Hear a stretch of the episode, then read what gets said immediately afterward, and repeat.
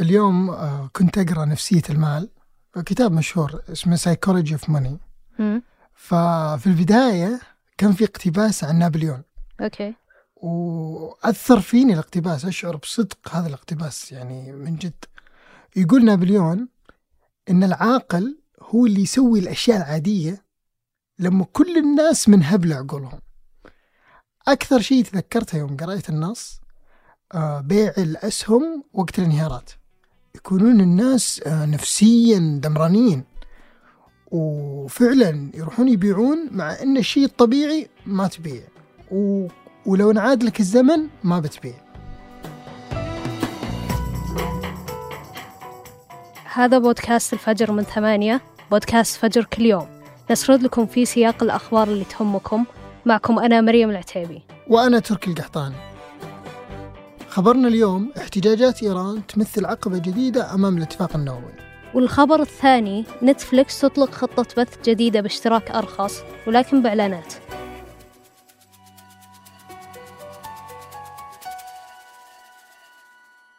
صار في تحول مهم في مفاوضات الاتفاق النووي بين أمريكا وإيران. مرت تقريباً سنة وثمانية شهور من يوم مدت إدارة بايدن يدها لإيران عشان المفاوضات. من العام الماضي وأمريكا وإيران في شد وجذب من دون أي نتيجة ملموسة. إيران ترفض كل الحلول المطروحة، وأمريكا تقول لازم إيران ترجع للاتفاق النووي. هذا رغم الضغوط اللي تواجهها أمريكا من حلفائها في الخليج زي السعودية مثلاً، اللي تعارض أصلاً الاتفاق النووي. لكن يوم الأربعاء الماضي صار تحول مهم في مسار المفاوضات. متحدث الخارجية الأمريكي نيد برايس قال الاتفاق النووي ما عاد صار محور تركيز أمريكا، وإن تركيز أمريكا الآن على المظاهرات اللي سايرة في إيران. وقال إن أمريكا تبغى تسلط الضوء على شجاعة المحتجين في إيران وتدعمهم بكل الطرق. هذه التصريحات أكدت أن إحياء الاتفاق النووي صار أصعب، خصوصاً أن متحدث الخارجية الأمريكية وصف مطالب إيران بأنها غير واقعية، وحتى الآن ما غيرت إيران موقفها. قبل نشرح الاتفاق النووي وأسباب فشل المفاوضات حتى الآن، نحتاج نفهم وش موقف أمريكا المبدئي من الاتفاق وليه تغير. أول ما وصل بايدن للبيت الأبيض أكد أن إعادة إيران للاتفاق النووي أولوية عنده. هالشيء فتح عليه هجوم كبير من الجمهوريين اللي يعارضون الاتفاق، لأنه يحرر أصول مجمدة ممكن يستفيد منها النظام في إيران. لكن إدارة بايدن تشوف أن إحياء الاتفاق النووي ضروري، لأنه يمنع دولة مثل إيران من بناء القنبلة النووية. وعشان كذا دخلت الإدارة الأمريكية في مفاوضات غير مباشرة مع إيران. سبب تغير الموقف لما بدأت المظاهرات في إيران الشهر الماضي، ونزل الإيرانيين نساء ورجال للشارع بعد مقتل مهسا أميني على يد السلطات الإيرانية. واجهت إدارة بايدن انتقادات كبيرة بأن سياساتها تدعم النظام في إيران وما تقف في صف المحتجين. ومع انتشار المقاطع اللي توضح ضرب الشرطة وقوات مكافحة الشغب في إيران للمتظاهرين، زاد الضغط على أمريكا وحتى على الدول الأوروبية اللي تدعم الاتفاق النووي زي ألمانيا وفرنسا. وعشان كذا طلعت إدارة بايدن الأسبوع الماضي وأعلنت أنها تركز الآن على دعم المحتجين، وأن الاتفاق النووي ما صار محور تركيزها. هذه الحركة مهمة لإدارة بايدن حتى تتجنب الانتقادات بأنها في صف النظام الإيراني. لكن إصرار إدارة بايدن على الاتفاق النووي يطرح تساؤلات كثير. إيش فائدة الاتفاق؟ وإيش بنوده؟ وإيش مطالب الطرفين؟ حتى نجاوب على هالأسئلة نحتاج ناخذ لمحة عن تاريخ الاتفاق النووي الإيراني. إيران من سنين وعندها طموح أنها تبني برنامج نووي. الطاقة النووية لها استخدامات سلمية، لكن سلوك إيران وتخصيبها لليورانيوم لفت أنظار الغرب وخلاهم يشكون أن هدف إيران هو صناعة قنبلة نووية. لذلك تعاونت الولايات المتحدة مع مجموعة 5+1 عشان تمنع إيران من الوصول للقنبلة. ومجموعة 5+1 هو اسم يطلق على الأعضاء 5 الدائمين في مجلس الأمن التابع للأمم المتحدة، وهم الولايات المتحدة وروسيا والصين والمملكة المتحدة وفرنسا بالإضافة إلى ألمانيا. وفعلا توصلت أمريكا في 2015 مع الدول 5 لاتفاق مع إيران. الاتفاق ألغى جميع العقوبات على إيران مقابل أنها تطبق بنوده الكاملة. هالبنود تشمل أن إيران تخصب بنسبة ما تزيد عن 3.67%، وعشان تنتج سلاح نووي لازم نسبة التخصيب ما تقل عن 90%. تخفيض عدد أجهزة الطرد المركزي اللي تستخدم للتخصيب من 20,000 إلى 5,060. تخفيض مخزون الإيران من اليورانيوم المخصب إلى 300 كيلوغرام.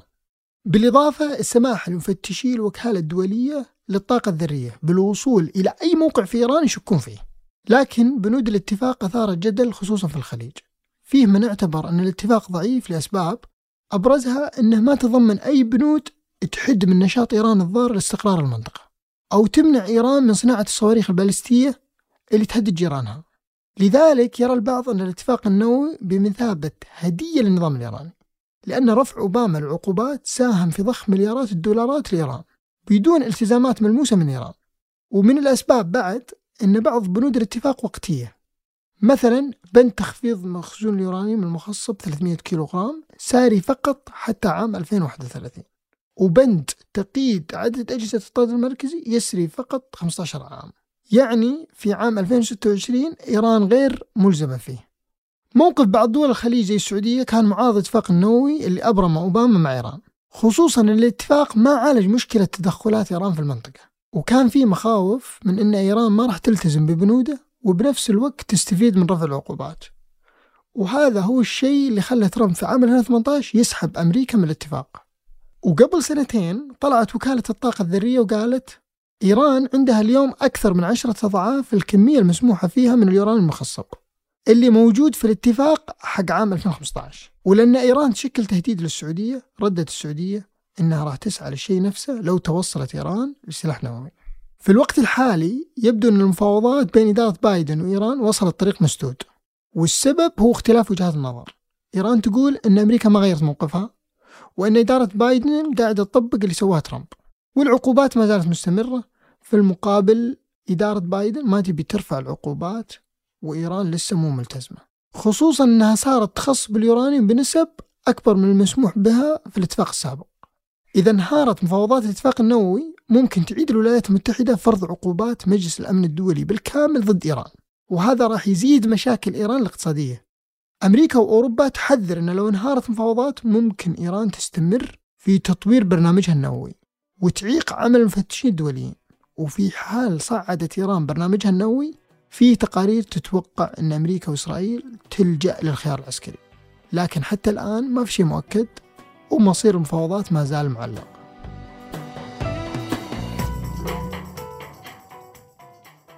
في يوم الخميس الماضي أعلنت نتفليكس عن خطة جديدة للاشتراكات سمتها Basic with Ads، يعني اشتراك بسيط مع إعلانات. وهذا الشيء يتعارض مع تصريح سابق رئيس الشركة في 2019 لما قال إحنا شركة بدون إعلانات، وأي تكهنات مستقبلية عن الإعلانات ثق تماماً أنها غلط. الباقة الجديدة بتكلف المشترك 26 ريال تقريباً، والخطة هذه يمديك تشترك فيها في 12 بلد، لكن السعودية لسه مو من ضمنها. فيه أكثر من عامل أثر على قرار نتفليكس بين الأحوال الاقتصادية والمنافسة. فلو بنرجع لسعر السهم كمؤشر لأداء الشركة وثقة السوق فيها، فقبل سنة كان سعر السهم $628، لكن اليوم سعره $235، يعني فقد أكثر من 60% من قيمته. وصحيح كان فيه منافسين لنتفليكس من أول، لكن ديزني بلس اللي انطلقت في نوفمبر 2019 تفوقت على نتفليكس في عدد المشتركين عالمياً 221 مليون مشترك، مقارنة بمشتركين نتفليكس اللي وصلوا 220 مليون، وهذا بحسب بيانات نشرت في أغسطس الماضي. فنتفليكس مثلاً في يوليو الماضي أعلنت أن 970 ألف مشترك ألغوا اشتراكاتهم في الخدمة، ويعتبر هذا أكبر رقم في تاريخهم.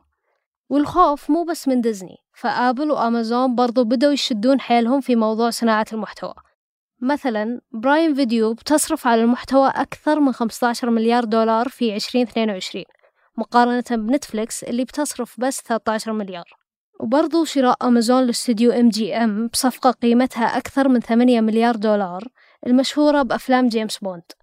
وآبل اللي تحاول تجذب الناس بمسلسلات بجودة عالية وبطرق ثانية زي الرياضة بصفقتها مع دوري كرة القدم MLS الأمريكي. فيمكن الوضع قبل كم سنة كان مريح لنتفليكس، لكن كثرة المنافسة صارت توجب عليهم أنهم يفكرون في طرق يحافظون فيها على المشتركين أو يزيدون من عددهم. هنا يجي دور الاشتراك المخفض بالإعلانات. بالرغم من أن موضوع الإعلانات حساس جدا عند الرئيس التنفيذي، إلا أنه قال أنها ممكنة في المستقبل، وفعلا الحين بيسوونها في الشهر الجاي نوفمبر. ومن ناحية جذب مستهلكين جدد، بعد دخول نتفليكس السوق العربي وبالتحديد السعودي، بدأت تساهم في المحتوى المحلي، مثل لما وقعت شراكة مع تلفاز 11 في نهاية 2020 لإنتاج 8 أفلام وتوقيعها مع ميركوت اللي نشرت مسلسلها الشهير مسامير. وشفنا الشركة تتعاون مع منتجين في مصر وأنتجوا معهم عدة أعمال خاصة فيهم زي ما وراء الطبيعة والبحث عن علا. وعندنا منصات محلية زي شاهد التابعة للMBC بدأت تنافس وتحاول تكون شراكات أو تحصل على محتوى حصري زي بث الفعاليات الخاصة بالمواسم السياحية ودوري كرة القدم في السعودية. فوجود منافسات شديدة بين هذه الشركات ينعكس على صناعة المحتوى محليا، وممكن نشوف جزء من الميزانيات المليارية يروح للعديد من المنتجين المحليين عشان يسووا محتوى خاص بهذه المنصات. خطوة نتفليكس هذه هي نتيجة لأن السوق صار مزحوم زي ما ذكرنا قبل شوي، وصار صعب أنك تنمو وتحقق أرباح زي أول. بالإضافة إلى الخدمات المتوفرة عالمياً، في خدمات ثانية تنافس نتفليكس في أمريكا مثل HBO Plus، Paramount وغيرها. والمحللين يشوفون أن سوق البث اللي كان في فترة من الفترات منافس للتلفزيون بيرجع يصير زيه، وخطوة نتفليكس في إدخال الإعلانات دليل على هذا. فيه أيضاً شركات ثانية تفكر في طرق لتجميع الخدمات وبيعها ضمن باقة مخفضة. كان في شائعات أن أمازون كانت تفكر أنها ترفق مجموعة من خدمات البث ضمن اشتراك برايم فيديو، بس لسه ما صار شيء. بدأ المستخدمين نفسهم يطفشون من كثرة الاشتراكات، يعني اليوم ممكن تلاقي الشخص مشترك في 4 خدمات على الأقل ويتنقل فيما بينهم، فالناس بدأت تمل.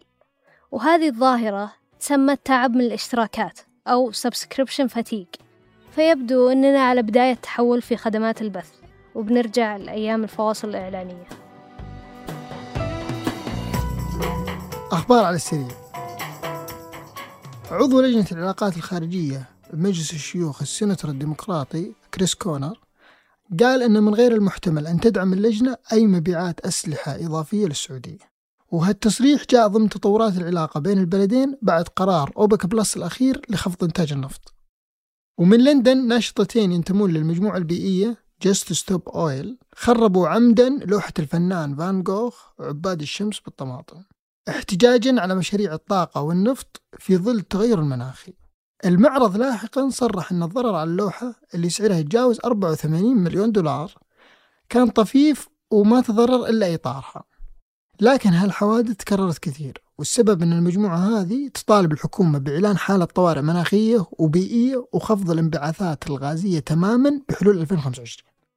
وفي الخبر الثالث، رئيس الهيئة العامة للترفيه تركي آل الشيخ أعلن عن النسخة الثالثة من موسم الرياض. الموسم يبدأ في 21 أكتوبر الجاي، وبيشمل 15 منطقة ترفيهية، منها 8 مناطق جديدة وأيضا منها مناطق مستدامة تستمر بعد الموسم.